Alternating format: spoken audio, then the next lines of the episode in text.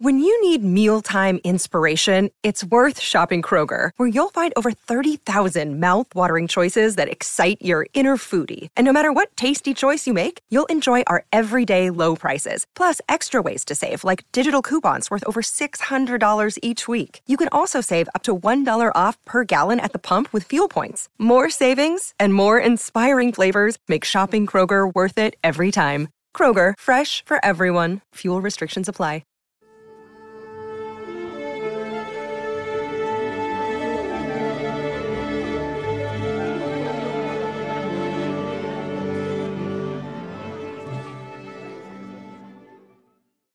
I met an old friend of yours. Oh? Owen Jenkins. Oh. Owen. Now there's a blast from the past. Do you remember him? He remembers you. Course I remember him. He had the longest nose hair in the free world. Well, he doesn't now. He hardly has any hair anywhere. Owen's been gone from Chinquapin Parish since God was a boy. I'd forgotten it ever existed. Well, now he lives in Monroe and goes to First Presbyterian. When he found out where I was from, he asked me if I knew you. He used to live in Ohio somewhere. His wife just died recently. He's moved back down here. Does this story have a point? No, not really. He just remembers you fondly, I think. Well, I can't imagine why. He was not a bad fellow. But I managed to run him off and marry the first of two total deadbeats. Well, maybe sometime I could arrange for us all to get together. Maybe not. Well, why not? Shelby. I managed in a few decades to marry the two most worthless men in the universe and then proceeded to have the three most ungrateful children ever conceived. The only reason people are nice to me is because I have more money than God. Now, I'm not about to open a new can of worms. Weezer, What? if this is really how you feel, it isn't healthy. Maybe you should think about coming down to the guidance center and talking to someone with that help. I'm not crazy, M'Lynn. I've just been in a very bad mood for 40 years.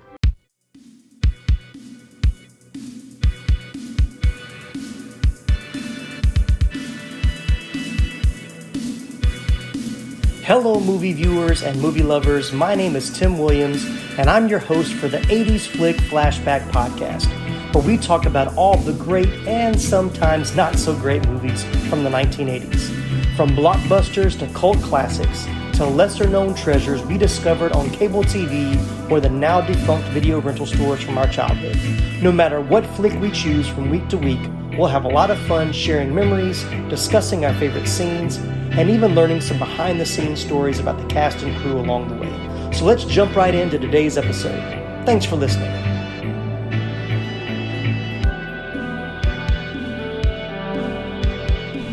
Since its release over three decades ago, this 80s flick has been hailed as a celebration of women. In his original review of the film, Roger Ebert raved about the dialogue and camaraderie of the dynamic ensemble cast. There may be no movie that better epitomizes the bond of female friendship, Huffington Post declared in 2014. Mothers share the film with their daughters, teen girls turn it on as a sleepover staple, and men of all ages find themselves taken with the tale of six brassy southern ladies. So grab a slice of armadillo shaped red velvet cake and take a seat in one of Truvy's salon chairs as Bethany Wells and I discuss Steel Magnolias from 1989 on this episode of the 80s Flick Flashback. Welcome in, everybody. So glad you're listening to this episode of the 80s Flick Flashback. I'm so excited to have uh, multiple guest co hosts, but first time without her husband, Laramie, Miss Bethany Wells. Welcome Hi. in, Bethany. Hi Tim, how you doing? I'm doing good. So this is a movie that Bethany specifically requests. She's like, "You're doing '80s movies. You have to do Steel Magnolias." You have to do Steel Magnolias, and I am an a legal expert. You know, they say you've got to you've got to do ten thousand hours. You've got to study something for ten thousand hours. Yes, yes. I'm I'm way past that. So I'm Yeah. a certified expert on Steel Magnolias. Yeah, I, and honestly, I didn't dig very deep in the research because I'm like, everything I'm going to say, Bethany probably knows and probably knows more about. So I may just be sitting back and just let you go for it. I'm just, I'm just going to Oh, be the, the silent bystander. No, but uh, but we do have a connection with this uh, this movie somewhat because about a year ago, or a little over a year ago. Uh, the theater that we're both involved in did a stage production. Yes, called the Henry Yes, Players. I'm- If you're in the Henry County area, please come and see a show.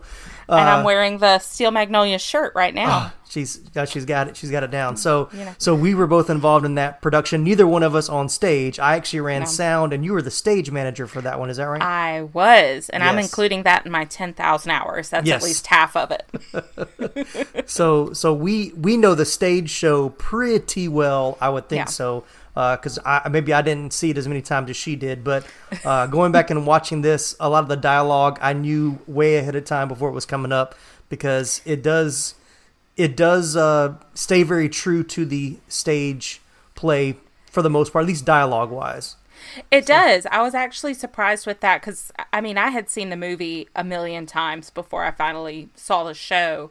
And I was shocked with, even though there are no male characters in the movie or in the play, Right. I was I was surprised. 99% of the dialogue's all still in there. right. now, what is your I, I'm going to take over the reins a little bit. what Okay, is go. your history with Steel Magnolias? Uh, I really don't have much of one. Like I, I'm pretty sure that this movie was on, um, on cable TV when I was a teenager because this coming out in '89 was mm-hmm. probably on cable, you know, in the early '90s, like 90, 91. And so I was right in that middle school age. So this wasn't really in my genre of films that I was really involved in at that point. But I, I, I guess think I have. I guess that's yeah. fair. Yeah, I think I have memories of my mom watching it and my sister, or maybe like having friends over on a Sunday afternoon, like, oh, it's going to be on HBO or whatever you know channel was on at that point, and you know having friends over. So there are certain scenes that I remembered, like I remember seeing this, or you know it it maybe saw it in a clip show or something like that. But I was like, I'd seen bits and pieces. But honestly, I think today was the first time I've actually seen it all the way through. Oh, what So- a treat for you. Yes. So like back back when we did after I didn't watch it while we did the show, but after the show finished, I said I want to watch the movie, and I, I had like a I was able to get a free rental or something. But I, I started it. I got like an hour, almost like an hour and a half into it, and then my wife came home. and She's like, "Hey, I want to watch that with you." I was like, okay. I'll wait and finish it when you're ready. And by the time she was ready to sit down and watch it, my 48 hours had expired. So I was like, Oh, "Well, we'll just no. wait." So today she was going to watch it with me, but she fell asleep. But it's been a crazy weekend, so I I understand that completely. Um, for me, Steel Magnolias has always been on at my house. It's one of my mom's favorite movies. She shared it with me, kind of like you mentioned in your intro. Um, she will randomly send me a text. She'll randomly send me a text with a quote from the movie. Oh, okay, yeah. I have I have a couple of them on my phone saved. One of them is um, this shirt attracts everything but men and money. Right, right. And then um men are horrible creatures. You mark my words, they will ruin your life. and then uh, don't try to get on my good so- side. I no longer have one. Right. Just right. randomly. I'll just get that randomly from my mother sometimes and it puts a smile on both of our faces. Right, right, exactly. So when was the last time you watched it before watching it for the podcast? Oh no. Well, see, it's one of those movies where it doesn't matter how many times I've seen it. It doesn't matter that I know it backwards and forwards. I sob crying every Oh, single yeah. time. Oh yeah. And so I kind of have to watch it sparingly. So I probably watched it sometime around when we were doing the show. Mm-hmm. Um, and now I told myself I couldn't do this show without asking my mom about her history oh, okay, with yeah. watching the movie. Yeah. So I got her to send me a short little thing. Awesome. And it actually got me a little teared up. so uh, she goes, The first time I watched it was on VHS, and it was not long after my dad had passed away. The whole removing of the life support from Shelby hit me really hard. Something M'Lynn said about life goes on. I remember coming home from his funeral, and you and Mary, who's my sister, were babies, having to do all the mommy stuff and thinking, I just buried my dad today, but having to keep going because life goes on. And uh, one of the things she said that was uh, important to her was it's the women supporting each other despite all their differences, walks of life that they come from, was so inspirational to me. There's not a day that goes by that a situation comes up and I think how about applicable lines from Steel Magnolias. Wow. And so it's it's just something it's very special. When I was watching it for this show, I was texting her back and forth. and I'm just like, it doesn't matter how many times I've seen this movie, I'm still sitting here just sobbing. Mm-hmm. Mm-hmm. Yeah, I was. I- yeah. Go ahead. yeah, sorry. The older I've gotten, the more things like the, it hits me differently. Oh yeah. Different definitely. things hit me differently.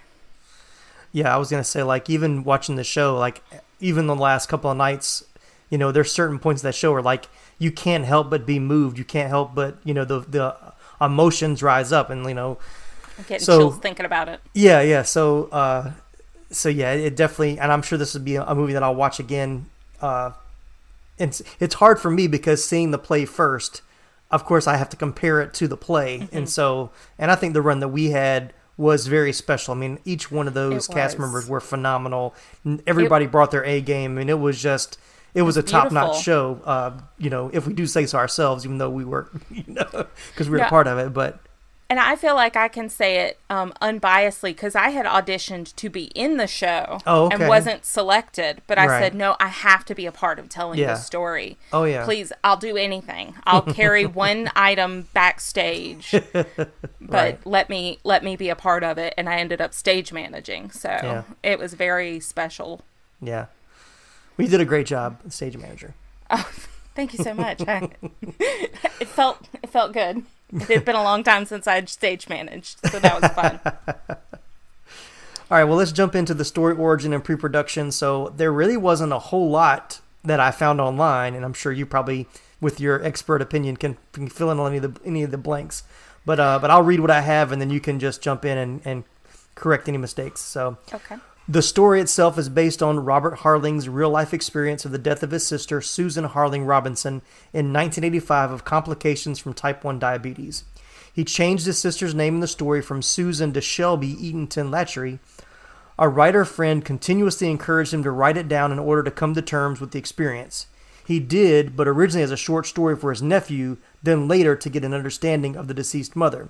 It evolved in 10 days into the play. That play broke records at the Lucille Lortel Theater in Manhattan, where it ran almost three years. It has since been performed in dozens of countries, including Sweden, South Africa, India, South Korea, and Japan. Less than a year into the play's run, the legendary producer Ray Stark bought the film rights. Stark had made the hit movie The Way We Were, and the plays he'd made into movies included Funny Girl. Stark not only understood strong women, he also had a long working relationship with Herbert Ross, with whom he'd done eight films, including Funny Lady. Ross was hired as the director. Now, I know you already have some uh, dirt on the director, if I can say that, or we we know he's not your favorite director, based on well, Well- at least for this this film, it seems. for this film, I, I don't know him personally. There was a lot of things that I read online and I had read previously that he had a really terrible working re- relationship with the female actors. Yes. Um, there's a there's a very famous quote where he was telling Dolly Parton how how she could not act. Right. And her response to him was, "I know I can't, but you're the director. You're supposed to make me look like I can." Right, right. Yeah, I saw that. um, and he he was constantly tearing the women down. At one point, he left Julie Roberts in tears. Mm-hmm. I told you um, earlier. I tried to watch it with the commentary on, but it was just him talking. And in the first ten minutes of the movie, all he did was talk about the male contributors to the movie and how great they were and what a pleasure it was to work with them and then how this was such a big deal for um, Julie Roberts. It was her first big Right. movie, and I'm like, I'm pretty sure she had done Mystic Pizza by this point. Yeah, point. she had just she yeah, but that was a supporting role, so this was her first kind of more of a starring Okay. role. So yeah, And then how Dolly Parton had never been in a movie that what that the part wasn't written specifically for correct, her. right? And and then this little gem, he was talking about Olympia Dukakis. Mm-hmm. She had never been in a movie where she didn't play someone ethnic. No, wow. and uh, how what's her name? Oh no, her name just left my brain. Um, Daryl Hannah. How Daryl Hannah. Um, it was a big role for her because she was playing a character part. I'm like, she was in Splash, dude. Like, what are you talking about? Right. and then I, I finally had to cut it off when he was talking about how they had originally filmed some scene where um, Daryl Hannah's character was changing to go out somewhere, but they had to cut it because Daryl Hannah's body was so beautiful that um, it was distracting. Mm-hmm. And I'm just like, okay, dude, just shut. I, I told you, I said he was such a boob, I couldn't Right. handle it. I'm very surprised for for a movie commentary that you wouldn't have any of those actresses for that commentary. I mean, you know, Grant maybe if they just you know they didn't want to do it with him if that was the kind of the deal breaker. Or uh, Yeah, either that or it's just the DVD copy that I have Right. doesn't have their commentary yeah, included. I didn't I didn't dig too deep on, on different versions. I just rented it. I rented a digital copy and I didn't look to see if there was any special features on there. So I own it on DVD. Mm-hmm. Um, and when the show was going on, I had a moment where I'm like, oh, I just really need to watch the movie. Sometimes I get into those moods. I just need to watch Steel Magnolias. Mm-hmm. And I went to go looking for it and I couldn't find it anywhere. And I got angry because I realized I had let um, my sister in law borrow it. oh wow. and I, I instantly started just like texting her saying, "You need to give it back. Do you still have it? Where is it? You're gonna need to bring it to me now." Wow. Yeah. What's up, dudes? I'm Jerry D of Totally Rad Christmas, the podcast that talks all things Christmas in the 80s toys, movies, specials, music, books, fashion, and fads. If it was gnarly during Christmas in the 80s, he's got it covered. Wait, is there a lot of things to talk about for the 80s and Christmas? Well, you got the movie giants like Christmas Vacation, Scrooged, and A Christmas Story. There are TV specials like Muppet Family Christmas, Claymation Christmas Celebration, and a Garfield Christmas special. Plus classics shown every year. You also jam out to Last Christmas, Do They Know It's Christmas, and Christmas in Hollis. But most of all, it was a time for the most bodacious, best selling Christmas toys ever, like He Man, G.I. Joe, Transformers. And Cabbage Patch Kids. Yes, them too. We cover them all, plus much more, including standard segments like Hap Hap Happiest Memory, Gag Me with the Spoon, The Other Half of the Battle. And Chant with the Littles. So tune in to Totally Rad Christmas everywhere you get your podcasts. Turn the clock back and dive into those warm and fuzzy memories. Later, dudes. All right, well, let's talk a little bit about the casting. Well, I think we'll we'll, we'll kind of hit uh, on the director a few times during this part. So, so after the film rights were purchased from Robert Harling, the screenplay was forwarded to Shirley MacLaine by Herbert Ross, who told her to read the script and decide which character she was interested in playing outside of the mother or daughter. MacLaine chose the antagonist Weezer. She explained her choice by saying, I think I was rehearsing for my old age. I was seeing if I could get away with saying what I negatively felt and still be funny. And I think she accomplished that pretty well. So, She is perfection. oh my goodness. I love Weezer. I just want to be her when I grow up every day. Every day. Yeah. I, I get so frustrated with things and I say one day, one day I'm going to be old enough to where I can say the things in my head. Mm-hmm. And people are just going to look at me and be like, "Oh, she's just an old lady." yeah, yeah. She does have some of the best lines. And one of my favorites Oh, for sure. Yeah, thinking about that as you know, talking about that character, like when I get old, being this, but like you know, she brings in all the tomatoes, and uh, I think Annelle says, "Why do you have tomatoes if you don't eat them?" She was like, "Because I'm an old Southern woman. We wear funny hats and we grow stuff out of the dirt, you know." Yes. So we wear all, ugly dresses and old hats and oh so Mm-hmm. Yeah. beautiful no i love uh, i'm pretty i'm 99% sure my mother has described a man by saying that he must be a real gentleman he must take the dishes out of the sink before yeah, he pees yeah. in it That that's one of the best. that was one of the best lines for sure. Uh, that got a Oh, good yeah. laugh every time. So she's sh- her character it's just she's the comic relief Mm-hmm. she and um Clairee play with each other so oh yeah, perfectly yeah. And it's just it it really when you're it the movie goes from you feeling just terrible Mm-hmm. and you're sobbing and you can't catch your breath you're crying so hard to you're laughing so hard you're crying Yeah. Oh yeah. in a split second and it's the two of them Mm-hmm. back and forth and it's not just the lines it's their chemistry with each other Mm-hmm. it's it's the way they deliver it it's just beautiful Yeah, uh, what I thought was interesting, and I was reading uh, one of the articles they interviewed um, Harling, and he was talking about when it was actually a play, and they were start first starting the first run. that all the actresses treated it as if it was a drama. They didn't treat it as a comedy at all. They were playing everything 100% straight, and they were shocked Right. the first night how funny like people were laughing at certain things that they just they weren't thinking about it. They weren't they didn't approach it as a comedy. They uh, totally approached it as a drama, and because it was genuine, I think it made it even more funny. Where they weren't playing for laughs and making it goofy; they were just being that character. And so, uh, but I think, like you said, that that's what makes it special. The play and the movie is that it mixes so well that you know the the heart and the drama and the like you said, just the tear jerking moments.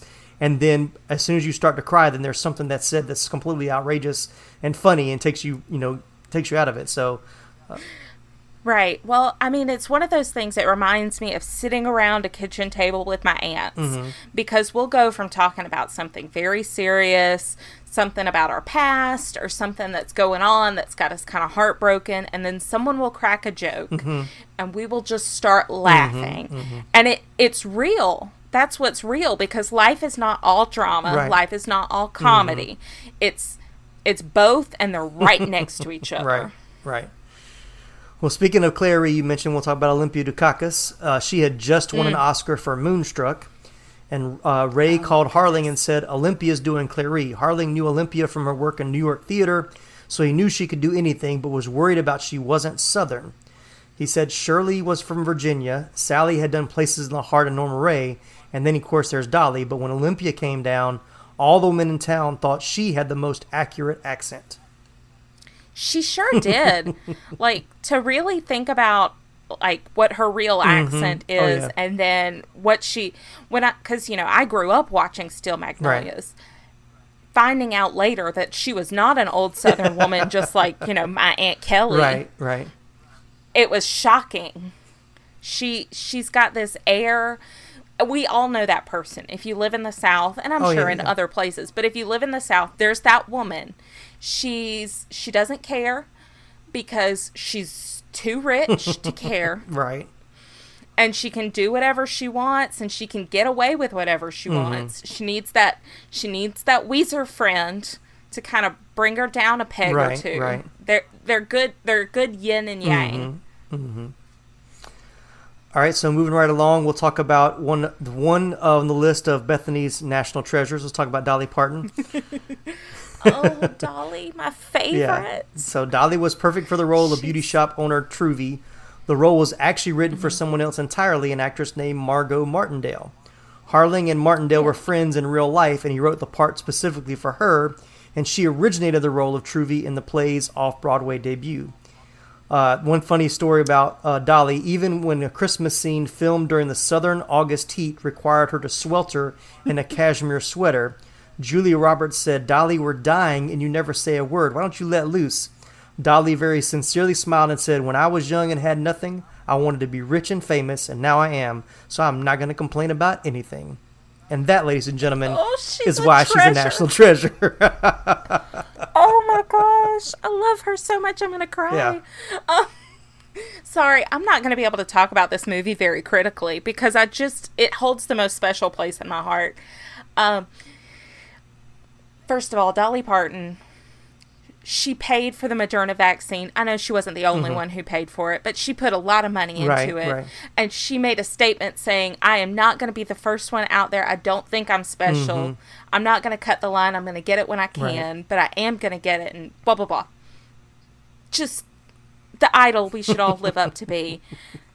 Mrs. Dolly Right. Parton. Um, and Dolly, we're still waiting for you, you know, to uh, make an appearance on a show. You're welcome anytime. I would sit quietly and just watch. I wouldn't say a word. I promise. I wouldn't be able to. I wouldn't be able to speak. Um, so Dolly Parton's character Truvy. So in the play, in in case anyone doesn't know, it all takes place in Truvy's Beauty salon, shop. right? hmm There's only there's only the six female characters, and there's only um, it only takes place in her shop, and it's four scenes. Um, she she runs her own business. Now in the movie they add the whole um her having the issue with her husband, her wanting to kind of connect and it's that end of the 80s Reaganomics men are uh, he's out of work and he doesn't feel good about himself and it's real. Mm-hmm. I mean, it's a real relationship. Like they s- clearly still love each other, but he's in a depression, which they're not going to talk about in the 80s. Mm-hmm. Right. And it's it's a very sweet moment and then, you know, I also crying through tears is my favorite emotion. Yeah. Yeah. and she's got she's second best in some of these Oh, yeah, lines, yeah. but Yeah, I was gonna say, but it's, know, it's really sh- Weezer and Truvy have the best like one-liners or the kind of the zingers you would say. Mm-hmm. Uh, but yeah, and and Clairee to Yeah, be she honest, has a Clairee too, too, yeah. because I I also say regularly if you don't have anything nice to say, come sit by me. oh yeah, yeah. So just sorry, that that's going to be half your podcast today. Tim is Steel Magnolia lines. Um, but anyway, so Dolly Parton's character, she's the heart of Mm-hmm. it. She is literally the one who brings everyone Right, together. exactly. Yeah, these people wouldn't know each other or interact with each other if it weren't for the fact that they all come to the same Mm-hmm. shop. Who- Why? Why on earth would M'Lynn have anything to do with Weezer? they would. None of them would have anything to do with Annelle Right. if it weren't for Truvy's shop. exactly. And and no, she doesn't have a, a huge arc in the story, the overall Mm-hmm. story. But she's the heart of the friendship. She is what keeps them all together. Mm-hmm. She brings them all together in the play. And I, I, I go back and forth. Once I saw the play, I do like that.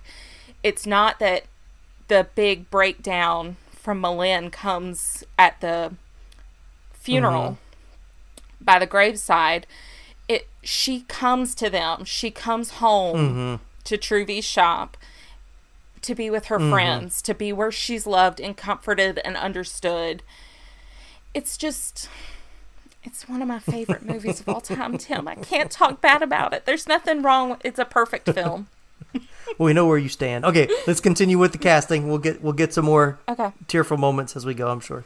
okay So, uh, I'm sure you knew this. Winona Ryder was one of the first actresses the producers brought in to read for the main character Shelby. However, the actress was only 16 at the time, and though they liked her, she was far too young to adequately portray the role, which I mm-hmm. agree. The producers had yeah, Yeah. go ahead. No, I Yeah. agree. That's really all I was going to say. She's she's so young cuz she I mean, Shelby's supposed to be young. She's supposed to be like early early Right, 20s. right.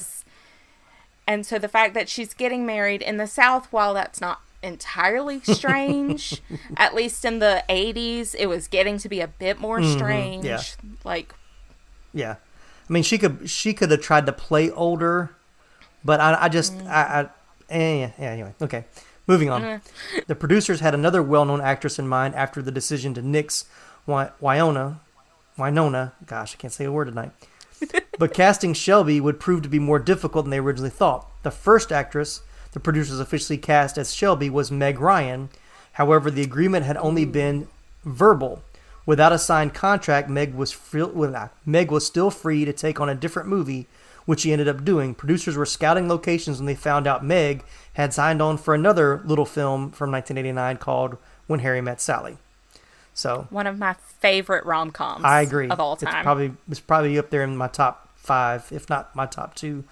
Um, Mm-hmm. But yeah, but I couldn't see Meg Ryan in that role either. Um, I think she would have done a good job. It would have been a different part. She would have done a different role yeah, portrayal, she would have but, approached um, it differently. Yeah, Yes, but I think she would have done a good job. I would have been interested to hear her accent. I don't know if I've ever yeah, heard yeah. Meg Ryan do a I mean, southern that, that, accent. that's kind of the same thing. Like here, with both Winona and Meg Ryan, they seem. I couldn't see them portraying the southernness enough. Mm-hmm. I mean, I think even thinking about Winona in uh, Edward Scissorhands, which I just recently Yeah. rewatched. I mean, she kind of plays that kind of uh, suburban, uh, kind of Midwest kind of a character. So she was Mm-hmm. able to kind of break through some of the more New York stuff she's done before. But uh, I, don't know. I think both of them would have been able to do it. Winona would have had to be older. Right, That right. just wouldn't have played well. Especially because Winona Ryder looked very, very Yes, young for yeah. a very long time. Yeah, yeah. And then Meg Ryan, I think, would have done a good job. Like I said, it all just would have been very different from what Julia Roberts eventually Right. ended up doing. Right. So yeah, so Julia Roberts was the third choice, but Harling recalled the moment he knew she was destined to portray the character based on his sister Shelby. He divulged to uh, one of the news outlets Julia came in and it was like somebody bumped up the lights. She smiled that smile. She was the essence of the great Southern gal, spicy, witty, smart, with a layer of compassion underneath. Harling continued to say he felt reassured knowing that his sister would be played by Roberts in the film. I'm trying not to cry. I saw you. I saw you. You can't see it on the podcast, but she was she was fanning her eyes with her fingers. I'm like, she just won the Miss America pageant. Like, please, I can't, I can't. no, um, she does such a good job, and especially you know towards the end of the movie when you you can see it in her eyes. Mm-hmm. It's that it's that mom thing you do when you're sick, but you still got a lot of stuff you've got to do, and you're Mm-hmm. just trying to push it back. Give me a second. Um, As you push it back. honestly, hmm, that scene, um, once I became a parent, Mm-hmm. that scene where it's Halloween and Yeah. she realizes something is wrong and it's it's too late. mm-hmm.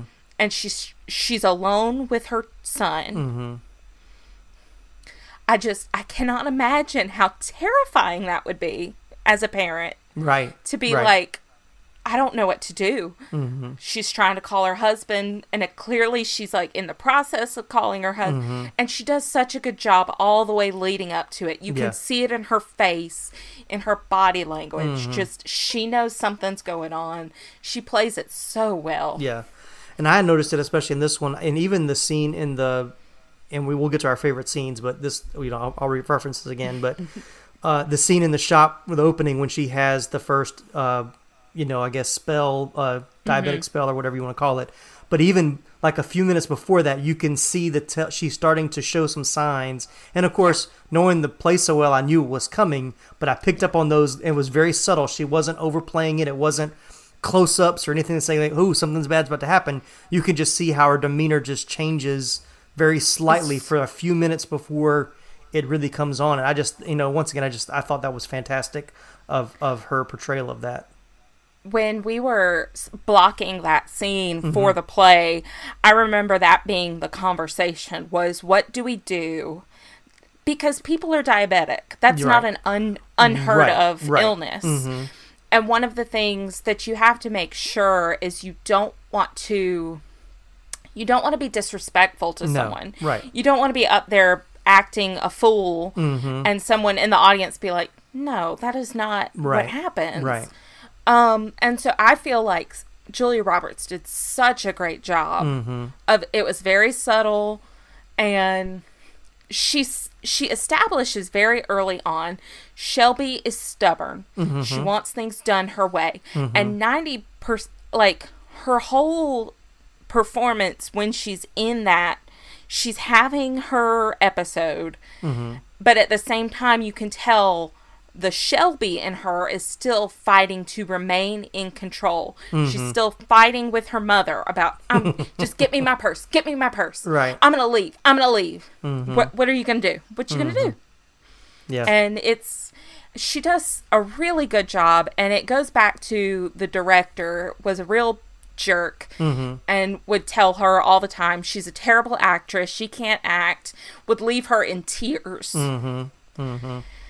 but i just she was beautiful she was perfect i know that girl like right. at the end of the day when it came to all of these characters you looked at them and you said i know that person Mm-hmm. that's, Oh yeah, yeah. That's so and so. That's so and so. You Right. see them. They played them very realistically. Yeah. Yeah, so I agree. I mean, and, and I was I was about to read the whole thing you just said about you know the the, the director. No, no, you're good. The director, you know, moving her to tears and and really hard. He was. It seems like when I read, he was specifically hard on Dolly Parton and Julia Roberts more so than the others. And I think they said because they had dealt with directors like him before, so they knew this was just his way of you know kind of trying to Establishing dominance. yeah, or trying to pull a certain performance out of them. Um, and I think also, and it, it, it kind of comes into he he knew who he could get away with things. Right, right. Dolly Parton and Julia Roberts were the less um seasoned. the word I'm seasoned. Yeah, they didn't have quite as much experience as the rest of the cast. Right. And so it, it comes to like a bully on the playground. You're Mm-hmm. not going to pick on the kid that has a whole bunch of friends and knows Taekwondo. Mm-hmm. You're going to pick on this kid over here who just got here Right. and right. doesn't know anybody and, you know, has an inhaler. Yeah. That's who you pick on. You're going to pick on the weakest one in the bu- in the bunch. Right. And I think it was said that Shirley MacLaine is the one that finally went to him and basically just told him off and said, you know, you know, I, I forget the words. I, I probably had some language that we're not going to say on this podcast, but what she said to him. and so, and then they said things seemed to calmed down at that point. But uh, I like the line said Good Roberts. Roberts had the last laugh uh, when she was the only actress nominated for an Oscar. Uh, And she earned it. Oh, I yeah. mean, granted, I think all of them should have been individually handed an Oscar for whatever. I don't care what. Just give them something yeah. because, you know, this is a movie from my child. I, I can't even say my childhood, my entire life. Mm-hmm. You know, when I was a kid, I watched it because my mom watched it. When I was a teenager, I watched it because I was finally like starting to pay attention to it. Now, as an adult, I watch it as a, a mother and a woman, and Mm-hmm. it's it still hits. I can't wait to watch it once I'm even in the next stage of life. Mm-hmm. And, Oh, yeah. And when your daughters can watch it and understand a little bit oh, more I of what can't! I cannot wait. I'm so excited. so so yeah i agree i think well i, I w- i'm i'm gonna be i'm not not dissing the movie in any way shape or form but i wouldn't i, I would say the two actresses i think would be definitely oscar worthy is roberts for sure but sally field who i'm gonna say Mm-hmm. Oh, right now before you can add her to the list sally field is a national, National treasure. treasure. Beautiful.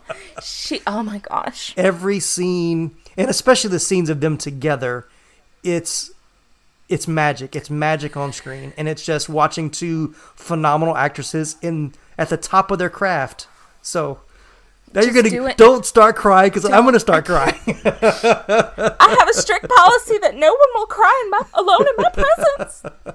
so Um, i would have to put a warning at the beginning of this podcast this episode it was like make sure you have tissue available so but anyway let's talk about sally field uh, i'll let you get i'll let you get, get your thoughts so as sally field was complain nah not complaining As Sally Field was campaigning for the chance to play M'Lynn, Shelby's mother in Steel Magnolias, producers had one concern about the actress playing the role.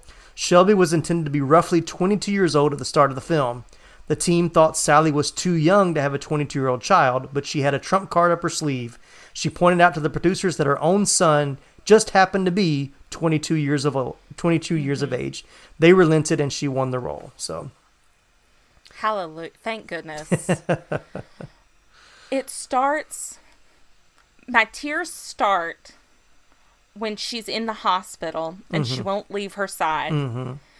Because all I can think is, if that were my baby, that's all I could, I couldn't leave her side. Mm-hmm. Even if I knew, and okay, hold on. It's her whole lead up. She's this stoic, strong woman. We all know them. We're related to that woman. right, right, You and I are both Southern. We know this woman. right, right. Uh, it's it's your mom. It's your aunt. She's strong. She knows her business. She, you respect her. Mm-hmm. And then, but then her baby. Oh gosh, that line. I could run to Texas and back, but mm-hmm. my daughter can't. She mm-hmm. never could. Right, right. Mm. or can't. or the and I'm I'm gonna butcher the line. You can probably fix it for me, but the line that always got me was, "I was there when she was it wafered into my world, and I was there when she don't don't start." but you know, but it but you know that I was there.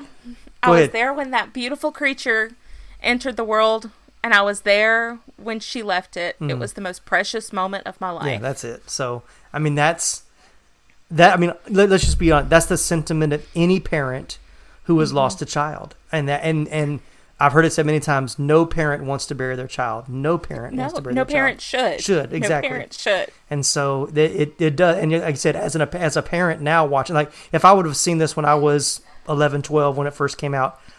That would have I would have been like ah she's just being over dramatic but Yeah. now as a parent it's like i'm i feel all those feels i understand the the the weight of those words and what that really means so that moment where she's where she's standing by the grave Mm-hmm. and everybody else has gone. And it's that moment where you go, she still hasn't left her side. Mm-hmm. This is going to be the first moment M'Lynn has to walk away Mm-hmm. from Shelby Yeah. ever. Right.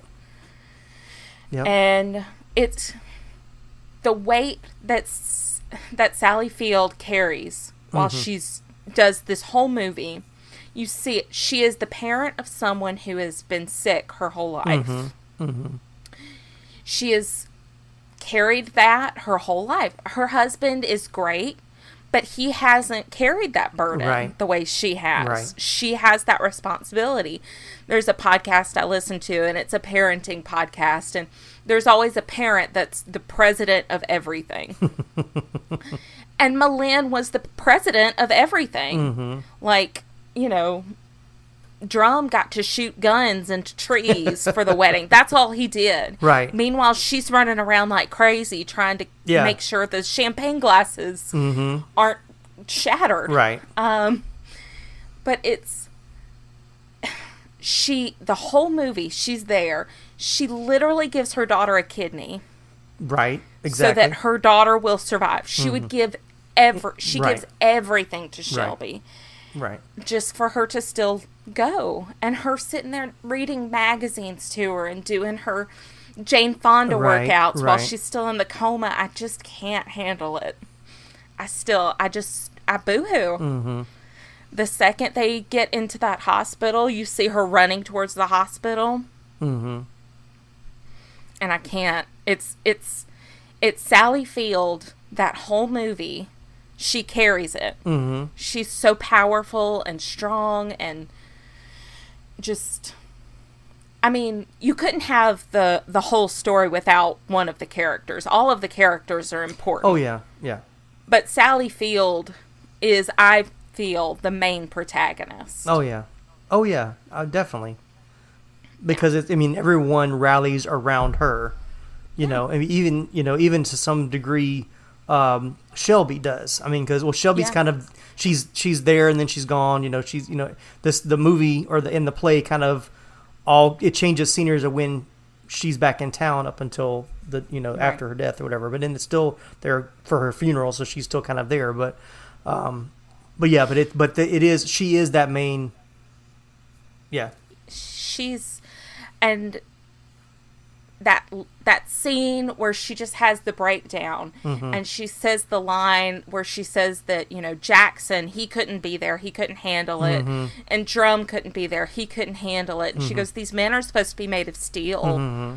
but here she is she's the strong one Right. she's the backbone and and she shows so little emotion throughout the entire movie not not no emotion but she's so stoic and mm-hmm. strong and like stiff upper lip mm-hmm. and and keeps everything close to her chest and she doesn't show her hands ever Right. Right. until that last moment and mm-hmm. that what that's what makes that last moment so powerful Oh yeah, yeah, because it's all subdued. It's building to that. Not not that you see those, you know, what you would say like cracks in the armor or anything like that. Like the, it wasn't. I, which I'll give, I will give the director some credit in the sense of directing them in the sense whether he directed them or just their acting choices. But you weren't.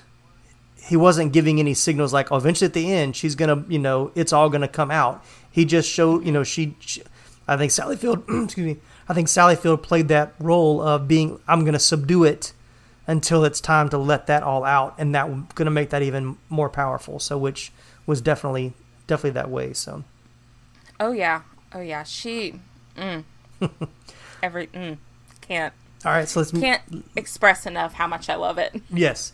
All right, so let's move into our last uh, main character. Daryl Hannah was determined to win the role of Annelle in Steel Magnolias, but the producers thought she was too pretty to believably play the role. And who said that Anna, Annelle had to be ugly? I don't understand that part. But anyway, in order to convince them that she could do it, Hannah showed up at her next audition completely transformed into the character.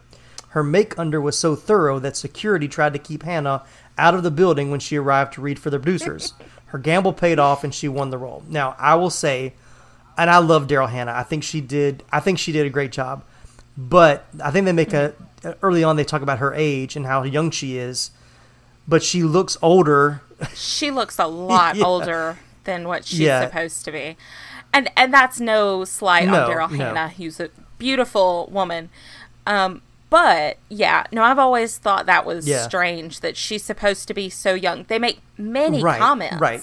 Uh, that she's possibly even younger exactly, than Shelby. exactly. And there's there's just there's one scene where it's like Shelby and uh, Annelle talking to each other, and I'm like, it's clear Daryl Han, uh, yeah, Daryl Hannah is like at least five or six years older than Julia Roberts at this time. So, How much older is she actually? I, you know what? I didn't look as I said it. I was like, I should have looked that up to see. So this is the part of the show where Bethany, Bethany Googles. Googles. Daryl Hannah. Well, while you look that up, I'll read this last little bit. The film cast includes four Oscar winners Sally Field, Shirley MacLaine, Olympia Dukakis, and Julia Roberts, and two Oscar nominees, Dolly Parton and Sam Shepard, who played her husband. So, Seven years older. yeah. She's seven Yeah. years older. And clearly seven inches taller, too. So, Yeah. Well, Or she more. can't. She can't help that. Um, right. I right. I like the character of Annelle, and she I do. serves that purpose of she's the outsider, which Mm-hmm. you need in a movie so that you can explain things organically. Right, right, right. Like Get good exposition that way. because if she wasn't there, why would we know why Drum is shooting things? Right. Like you wouldn't know that in the play. You would just hear guns going off and not know why. Um, Or details about Shelby's condition because she has the right. the the moment in the in and and Annelle's trying to figure out what what to do. So she does she does provide good exposition to to move the story forward. She so. does, and and all movies need that character. They're not the most. They're not the strongest. They're not the most interesting. She Mm-hmm. she has this weird arc, which I've Yes. never quite understood. I've never followed it. I and and okay, here's here's my critical part is Annelle, is they have the moment during the Christmas time where Mm-hmm. she has like done her glow up, and Right. she's she's got her contacts. And you know, she got Mm-hmm. Nobody divorced. move! Nobody, Nobody move! My contacts! Oh my god! But yeah, Which I have a question: Has anybody's contact ever really popped out of their eye where they're walking? in the '80s, I'm sure. Oh, okay. I want to say, just I want to say I remember stuff like that happening to my mom. I could be wrong. It The could early just days be of me. contacts. It could just be me remembering this movie. Mm-hmm. but I, I feel like I remember. Like if your eyes got too dry, it wouldn't just like pop out and land on the ground, but it would start to. oh yeah, have to do out, that yeah, weird blinky thing. right, right. Um, but, All right. So I'm sorry, I interrupted you. Go ahead. No, you're good. And then the very next scene, all of a sudden, she is this like very fundamentalist Christian, mm-hmm. doesn't like becomes like over the top mm-hmm. to the point where everybody's rolling her eyes at, at her, and you just don't quite understand what the point of. I, I don't mind her being Christian, but what mm-hmm. was the point of her going kind of wild? Right. Yeah, it is. It is when a. she it doesn't is, even really go that wild. Right. It is a strange arc, even in the sense, and I think it, maybe you see it. I see it more in the movie than in the play because it's kind of Mm-hmm. alluded to. It makes it makes for a funny scene in the play where where she leaves and they have the conversation about, uh, you know, Was we were she praying? yeah, yeah. So that you know about uh, yeah, the, we're gonna go to Vegas or she'd go to a church camp and all that kind of stuff. So, Mm-hmm. um, basically there. But in the movie, you like you said, you see her where she comes in. She's you know very self conscious, very n- not no no self confidence, Mm-hmm. and then like I said, she has her glow up and she's like her look totally is totally different, and she's She looks like all Daryl super Hannah. excited, right?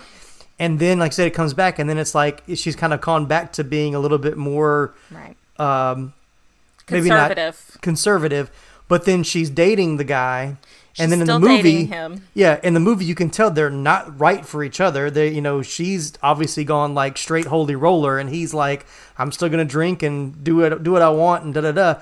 And then they're having a baby at the end, and I'm like, okay, They're if you married were- and they have right, a baby. Right. I'm like, if you were really that conservative and you know wanted to be on the straight and narrow. You would know that the Bible says you're not supposed to be unequally yoked with somebody. so That is so, but- accurate. yeah so you know, those the once again little nitpicky things we can critique Yes. about, but it is an inter- I agree. It's a very interesting arc that I'm I'm not. I think there was something he was trying to say in there, maybe about the. I would even say like the the broad spectrum of Christians and Mm-hmm. what they believe, because it's evident that they're all, especially in the movie, They're all you see- Christian. You see, them all at church, and they're all attending times. church, right? Multiple times, yeah. So there's different levels of commitment and, del- and understanding, and Mm-hmm. this isn't that type of podcast where we're getting the, the different phases of religion. That's fine. But but uh, I, I, all But, I, uh, but, all uh, I do have right. to say is Sammy, bless his heart, he doesn't know whether to scratch his watch or wind his butt. yeah,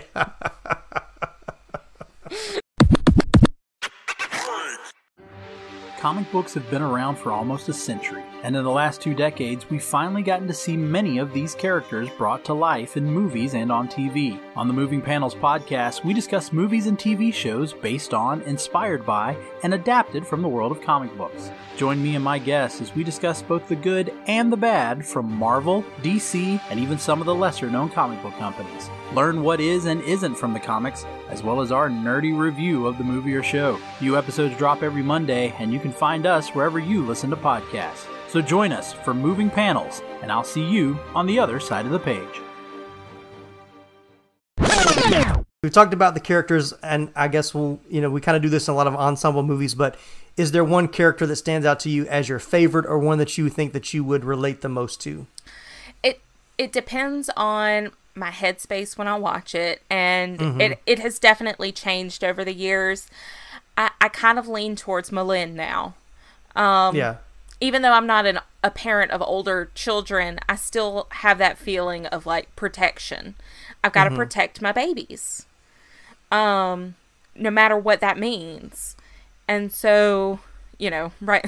I don't know how much detail Laramie gave you, but we were delayed recording tonight because Yeah. Lily threw up all over the couch. oh gosh, yeah, Yeah. Um, and so it's one of those things where she her heart is so it's it's all over the place.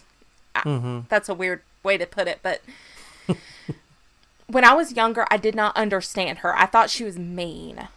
oh yeah, yeah, But now that I'm an adult, I'm like, oh no, she's just scared to death constantly. Mm-hmm. Oh yeah, yeah. Thinking of being a parent with a child that has not just type one diabetes, but any kind of medical condition that's you know that's you know maybe not that severe. And she even says you know there's that line she's like di- you know pe- women with diabetes have children all the time. She's like, but you're special. So you're it kind of even said there's there's something there's a different there's a difference to her condition that maybe not the same as other people with type 1 diabetes so but all that just to say any parent that has a child that has any kind of medical condition you know anywhere on that spectrum of severe to slightly you know whatever Right. uh there you're you're always going to be a little bit more I don't want to say scared, but more concerned or more protective. Protective. Protective Yeah. is probably the best word for that. So, um, but yeah, Well, and then I, I think especially you we meet M'Lynn right when her daughter is leaving her for the first time. Yeah, yeah, And that brings this whole new level of fear of I'm Mm-hmm. not going to be there next to her and the worst could happen and I won't be there to catch her. right. And the Mm-hmm. right. Mm-hmm. worst does happen, unfortunately. Um it's just she's so strong and she she carries she carries her family and she takes care of them and she's a pain in the butt. she she really is. But so is Shelby. So is ev- so is every person Yeah, really yeah. in their own special way is a pain in the butt. But Mm-hmm. but it's it's a relatable pain in the butt. It's a pain in the butt I can get behind. Yeah, I would say like I think my favorite character is probably Ouiser, and I think only Yeah. because she is the comic relief and she says the things that you want to say but you would never say, and you're thankful that she says it. Um, so like my, you know, my still my favorite line is I'm not, uh, I'm not crazy, M'Lynn. I've just I've been just in a in very, a very bad, bad mood for 40 years. Yeah, exactly. So it's like I'll be saying that when I'm 50. I know I will. You know, it's just that's I that's gonna roll off the say it. tongue. Yeah. So I'm 32 and I still say it. So, Um, but as far but as far as like character, I think I think I'm with you. M'Lynn is probably, and once again, she's the anchor of the group. She's she's the one everybody rallies behind. But honestly, this is this one is tough because there's something in each character that you love and you appreciate, and you so see really yourself hard, in. Yeah, and it's hard to put one above the other because you kind of need all of them equally, you know. And Mm-hmm. they're all they're all needed. They're all necessary. And there's no character that's like, oh, if you took this person out, the show, you know, you, you the show would go on, or you know, the story could could, could advance. Right. And I don't see that with this one. I think each each one of them is important and vital and necessary for Well, the for the story. Like we said, it's based on a play where it is just six Right. women in Right. one room.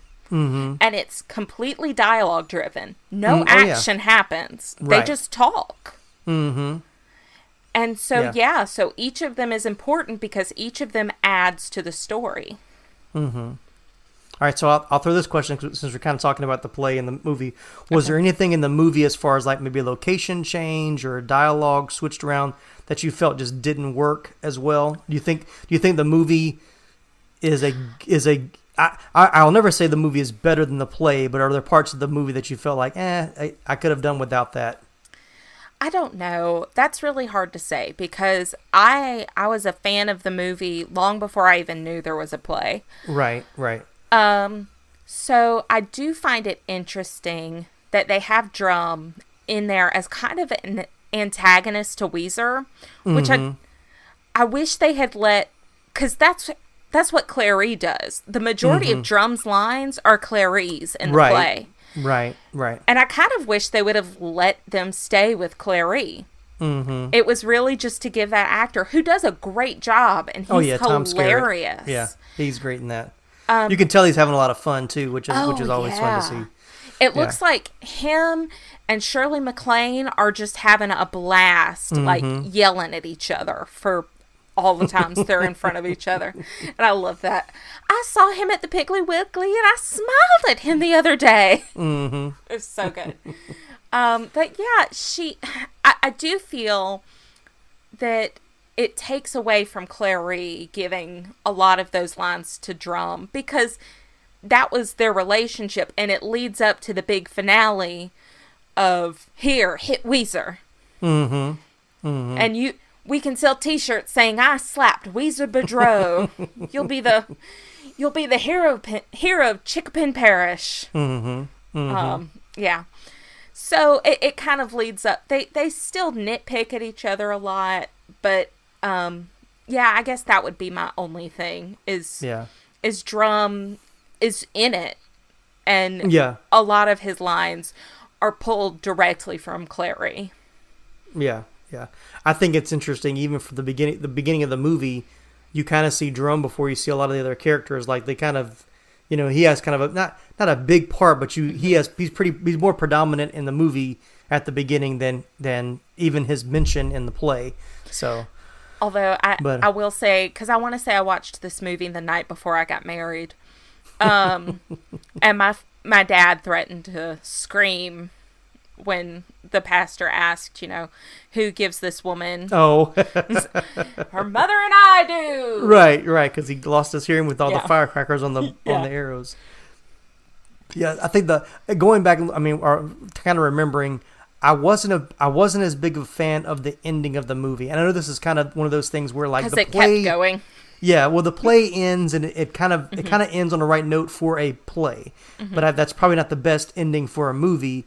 Yeah. But the whole, you know, the ex- like the whole extension at the at the Easter and the Mm-hmm. uh and uh having the having getting ready to have the baby and all that kind of stuff, and then Yeah.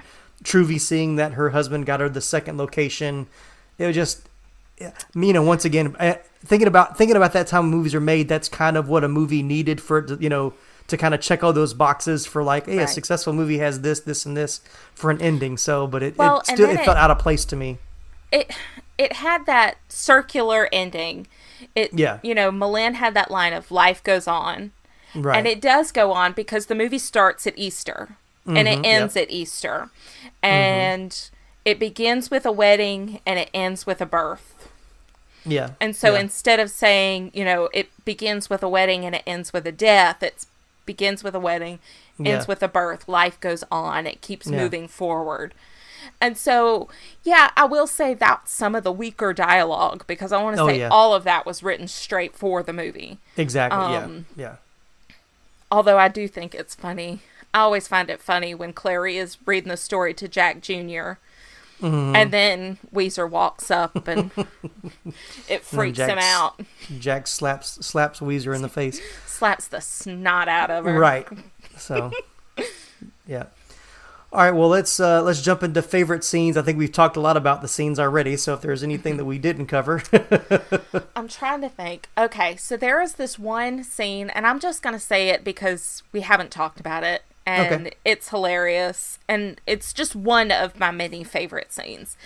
Um, and it's when they're sitting around talking about Clairee's nephew, who Mhm. Oh, has yeah. recently come out of the closet as gay to his parents, Mm-hmm, and it's almost word for word exactly the same in the play as Right, it is in the right. movie and Clairee is talking about how she asked her her nephew. She says, "Now in my day, you could always tell by the way a man dressed as to mm-hmm. whether or not he was gay. How do you tell now?" And he said, "All gay men are named Rick or Steve, mm-hmm. and all gay men have track lighting." Right? and they all get a crack out of it. And then Ouiser walks in, and Ouiser asks, "What are y'all talking about?" And they say, "Oh, track lighting." And she says, "Oh, I love mine. My nephew got it for me." Oh, Right. how's he doing? Oh, Steve's fine. mm-hmm. And it Oh, yeah. just, it's beautiful. It's a great setup. It's a great It's- setup. it's comic perfection. Yeah. Oh yeah, yeah. that was always even in the play version. That when they would start that scene, I was like, oh, I can't wait to hear the audience reaction to this. It's just you Yeah. know you're waiting for that setup. So Yeah. yeah, definitely. And then, of course, you know, Annelle gets upset and starts praying. Mm-hmm, 'Cause- because all things. Yeah, maybe she was praying because we was talking about Rick and Steve. Maybe she was praying because we were gossiping. Maybe she was praying because her underwear is too tight. Maybe she was praying because the elastic's worn out in her Yeah, pantyhose. Who knows? What's your favorite, Tim? Uh, my favorite, I, I, I'll, you know, I can't really say it's a. Fa- oh, it's hard to say it's a favorite scene because it's not a happy scene. Uh, but the most iconic scene or the scene Mm-hmm. that that I guess gets me is that scene in the in the shop when uh, Shelby has the um, her episode with the, the diabetic Okay. episode, and and even watching it, even watching the movie, and knowing I'd seen that, you know, I've seen the scene so many times at the theater, uh, you know, the the play theater, and then seeing it on film again, it's just I get choked up, and I think maybe because I know eventually what happens at the end, it's like it's almost like it it stirs that up that emotion up already. But I once again we talked about Julia Roberts executes that so well. It's so well shot. It's so well uh, edited, and and performances think- are great. So I think because I watched it today, or I watched it last week Mm-hmm. in preparation for the podcast, and something hit me different because it's just one of those movies where something will hit you differently. Mm-hmm. oh yeah, yeah, and it's the fact that all six, or I should say, all five of the women respond. And it's Mm-hmm. Not respond in like a freak out. It's a mm-hmm. how can I help? Here I have candy. Right. Here I have mm-hmm. juice. Here I I've got a cookie. Can she eat a mm-hmm. cookie? Okay, here, let me clean this up for you. Don't worry about it. We've got this. Okay, we're gonna fix your hair. We're moving on. It's Yeah. there. It's it's a perfect because I, I said this backstage during green room during one of the performances because during green rooms when we get all sappy and emotional Mm-hmm. yeah, and um, I said this this show is important because it is the truest depiction of female friendship. Mm-hmm. Mm-hmm. It's it's women who are there for each other. It doesn't matter what walk of life they're from. It doesn't matter if they agree or disagree politically. They're friends and they love each other. And they pick on each other and I'm, I'm doing this weird thing with my hands. they can't see you. It's okay. but they love each other and they they pick on each other and it's beautiful. It's it's real. It's how it's how i am with my real friends. Mm-hmm. it's not this drama business that you see in movies all the time. Women are very rarely jealous of another woman's man. They just aren't Yeah. I hate to break it to you, Tim. We're just not interested. we're you mean much rom coms aren't real? no. but but loving each other, being there for each other during the best times of their life, which like Yeah. the wedding and because there are two weddings in the movie, and then Mm-hmm. there's the birth. There are two births in the movie, Right, and they're right. there for each other during those times, and then at the worst possible times, they're still there for each other. Mm-hmm. Mm-hmm. And that brings my heart so much joy. So yeah, yeah. I mean, I agree. I'm, I don't have anything to really to add to that. So um, we'll talk a little bit about uh, some trivia, and we'll start wrapping this up. Um, and I hate to even go this way because it's going back to sad stuff again. But okay, it was important to the production team that all the hospital scenes were as lifelike as possible. Though they ultimately decided against filming in the hospital itself in order to not get in the way of medical emergencies, the film hired the actual medical team that cared for Susan Harling in her final days. Oh the same God. nurse who took you didn't know this? Okay. No. the same nurse who took susan off life support turned the machine off for shelby. Harling said it added a sense of real gravity and reality to it all. While filming the movie harling's parents were also present for a vast majority of the scenes there was one scene however they thought they might not want to relive which was shelby's death scene. On the contrary harling's mother insisted on being there. When he checked in with her after the scene was finished she wasn't crying. He asked her why she insisted on watching it happen again, to which she responded, I wanted to see Julia get up and walk away. And I'm trying to hold back the uh-huh. tears because that's, but Yeah. Oh, and I, I think as you were talking about a minute ago, what I was gonna, what I was thinking about saying is like, I think what elevates this and and and backs up everything you're saying about it doesn't play to the cliches, it doesn't play to the tropes of women in on film, is that Harling he based every single one of these women off of someone who was real. Right. They all he changed their names, to, you know, and it, I thought it was funny. He's like he never would he would never say who Ouiser was uh, based on, but after the movie the play came out, and the movie came out, every woman in his town said, "Oh, he based Ouiser on me," which I thought was hilarious. Well, So- you know, Ouiser gets a bad rap because she says what she means, but she's Right. got a good heart. Oh yeah, yeah. Like that yeah. moment when they realize she's been going through dialysis and they're she's about Mm-hmm. to have to get the kidney transplant. She feels awful for talking about how she can't wait for her body to give out. She goes, "I shouldn't have said that." We've all had that Oh, yeah. moment. Every human being on the planet has walked away from a situation and went, "I should not have said that. I was not thinking." That was so insensitive. Yeah. And she even, you know, she hates drum, but she goes to the grocery store and she's buying stuff so that he will Yeah. have food after M'Lynn's surgery. Right.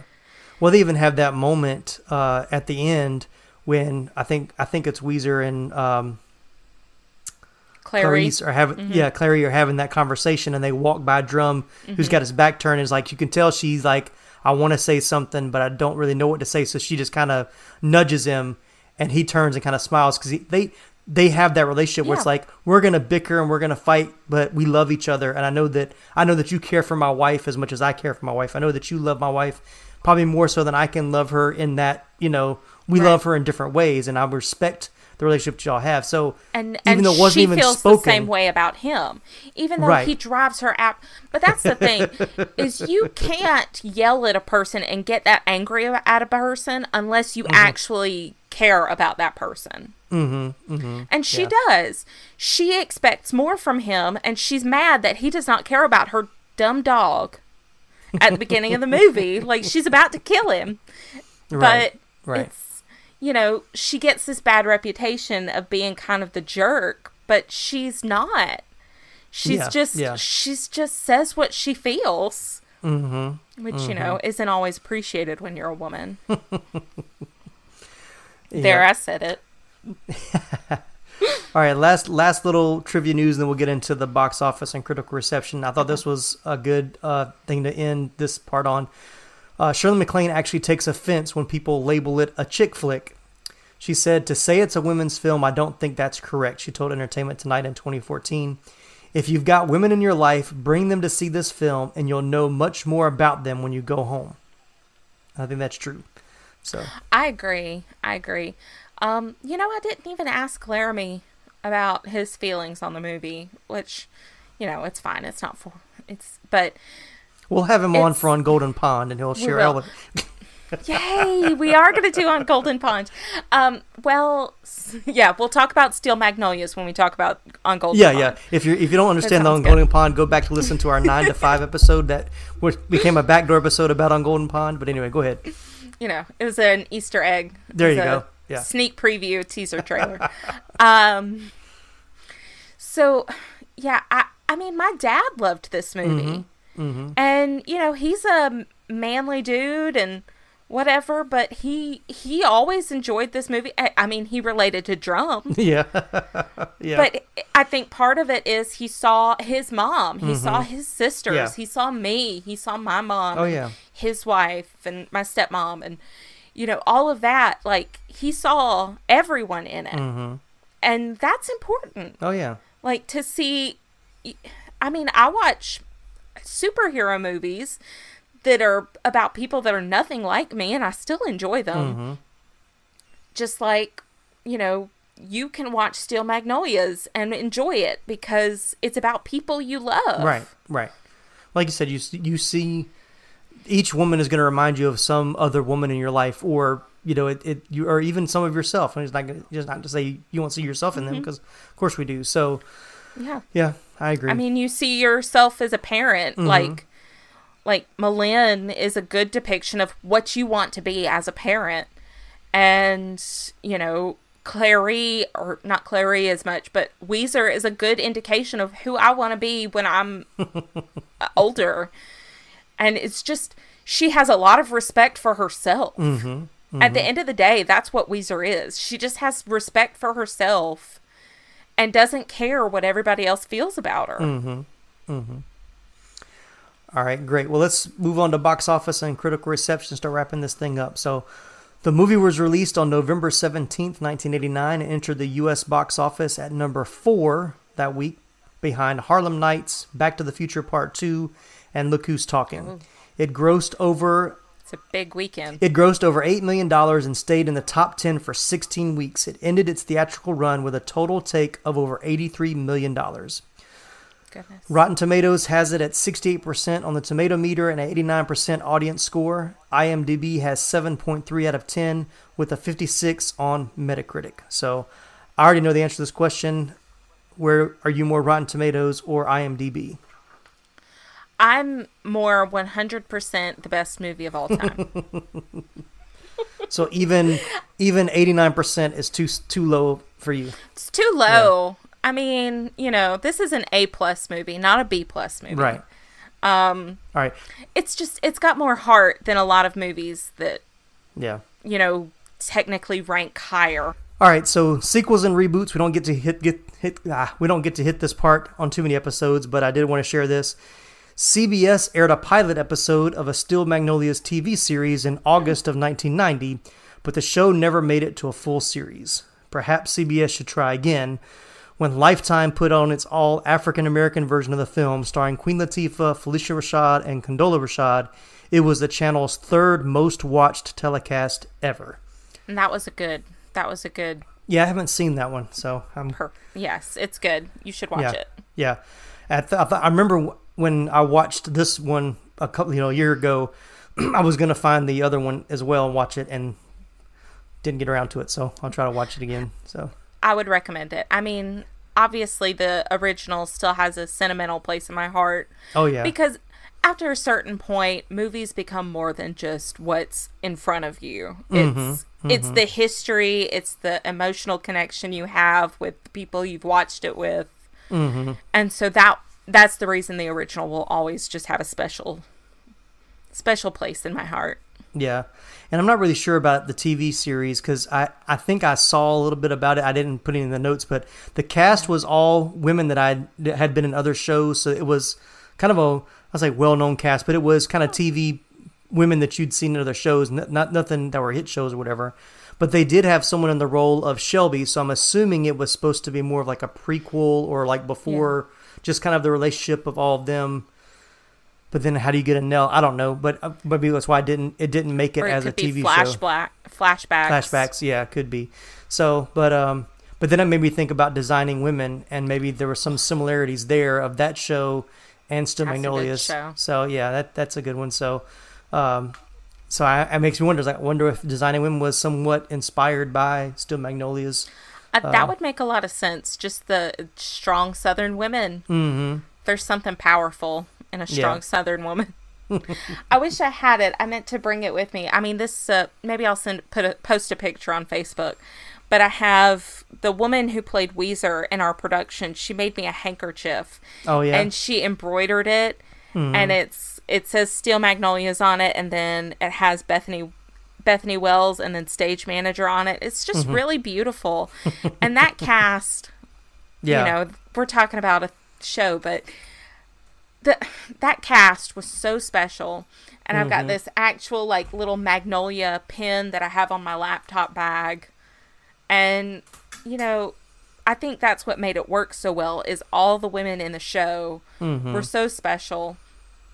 And I think that's what makes this movie work so well yeah. Oh yeah. all the six women are so special and beautiful and powerful. And I don't know, maybe they're just great actors, but they all seem to get along really well with each Right, other. right. Like that seems genuine. Their friendship seems genuine. Yeah, it's like when I think back to like you know in this episode and other episodes we done, especially movies with ensemble casts. I, I think about this one. I think about Goonies. I think about Stand by Me.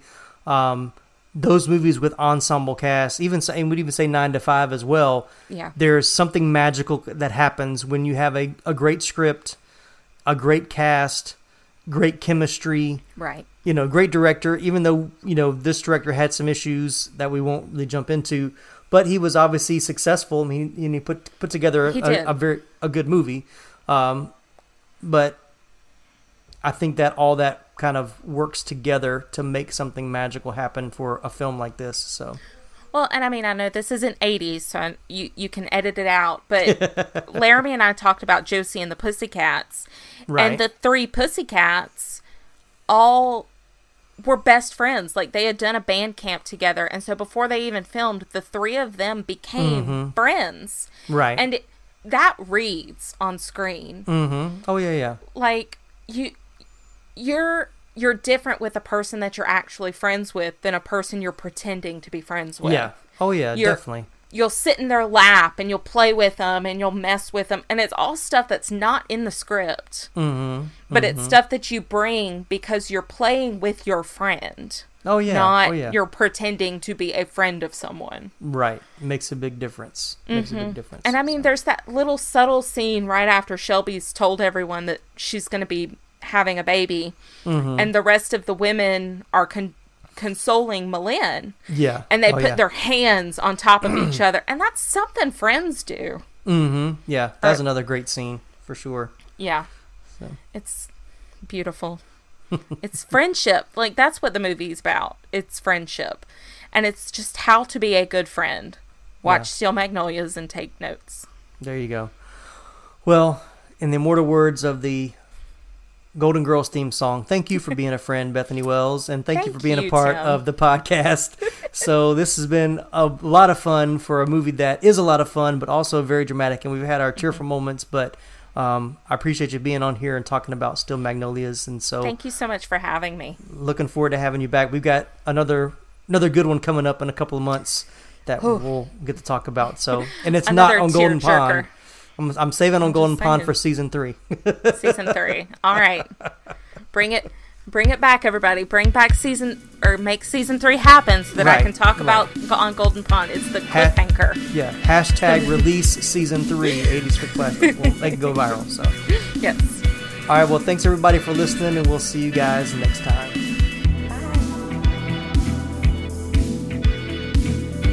Thanks again for listening to this episode of the 80s Flick Flashback Podcast. If you'd like to continue the conversation, we have a few ways for you to do just that. One way is to send us an email to movieviewspodcast at gmail.com. You can also leave us a voice message through the Anchor app. You can find the link to leave a voice message in our episode show notes. If you do leave us a message, we may just use it in an upcoming mini episode. Another way to reach us is through the new 80s Flick Flashback Podcast Facebook page, as well as our Movie Views Instagram. If you're listening to us on Apple Podcasts, be sure to give us a five star rating, leave us a stellar written review, and go ahead and hit that subscribe button so you won't miss any of our upcoming episodes. No matter which podcasting platform you're listening to us on, be sure to read the episode show notes to find more fun facts and behind the scenes trivia we just weren't able to fit into this episode. That's all for now. Join us again next time for another 80s Flick Flashback.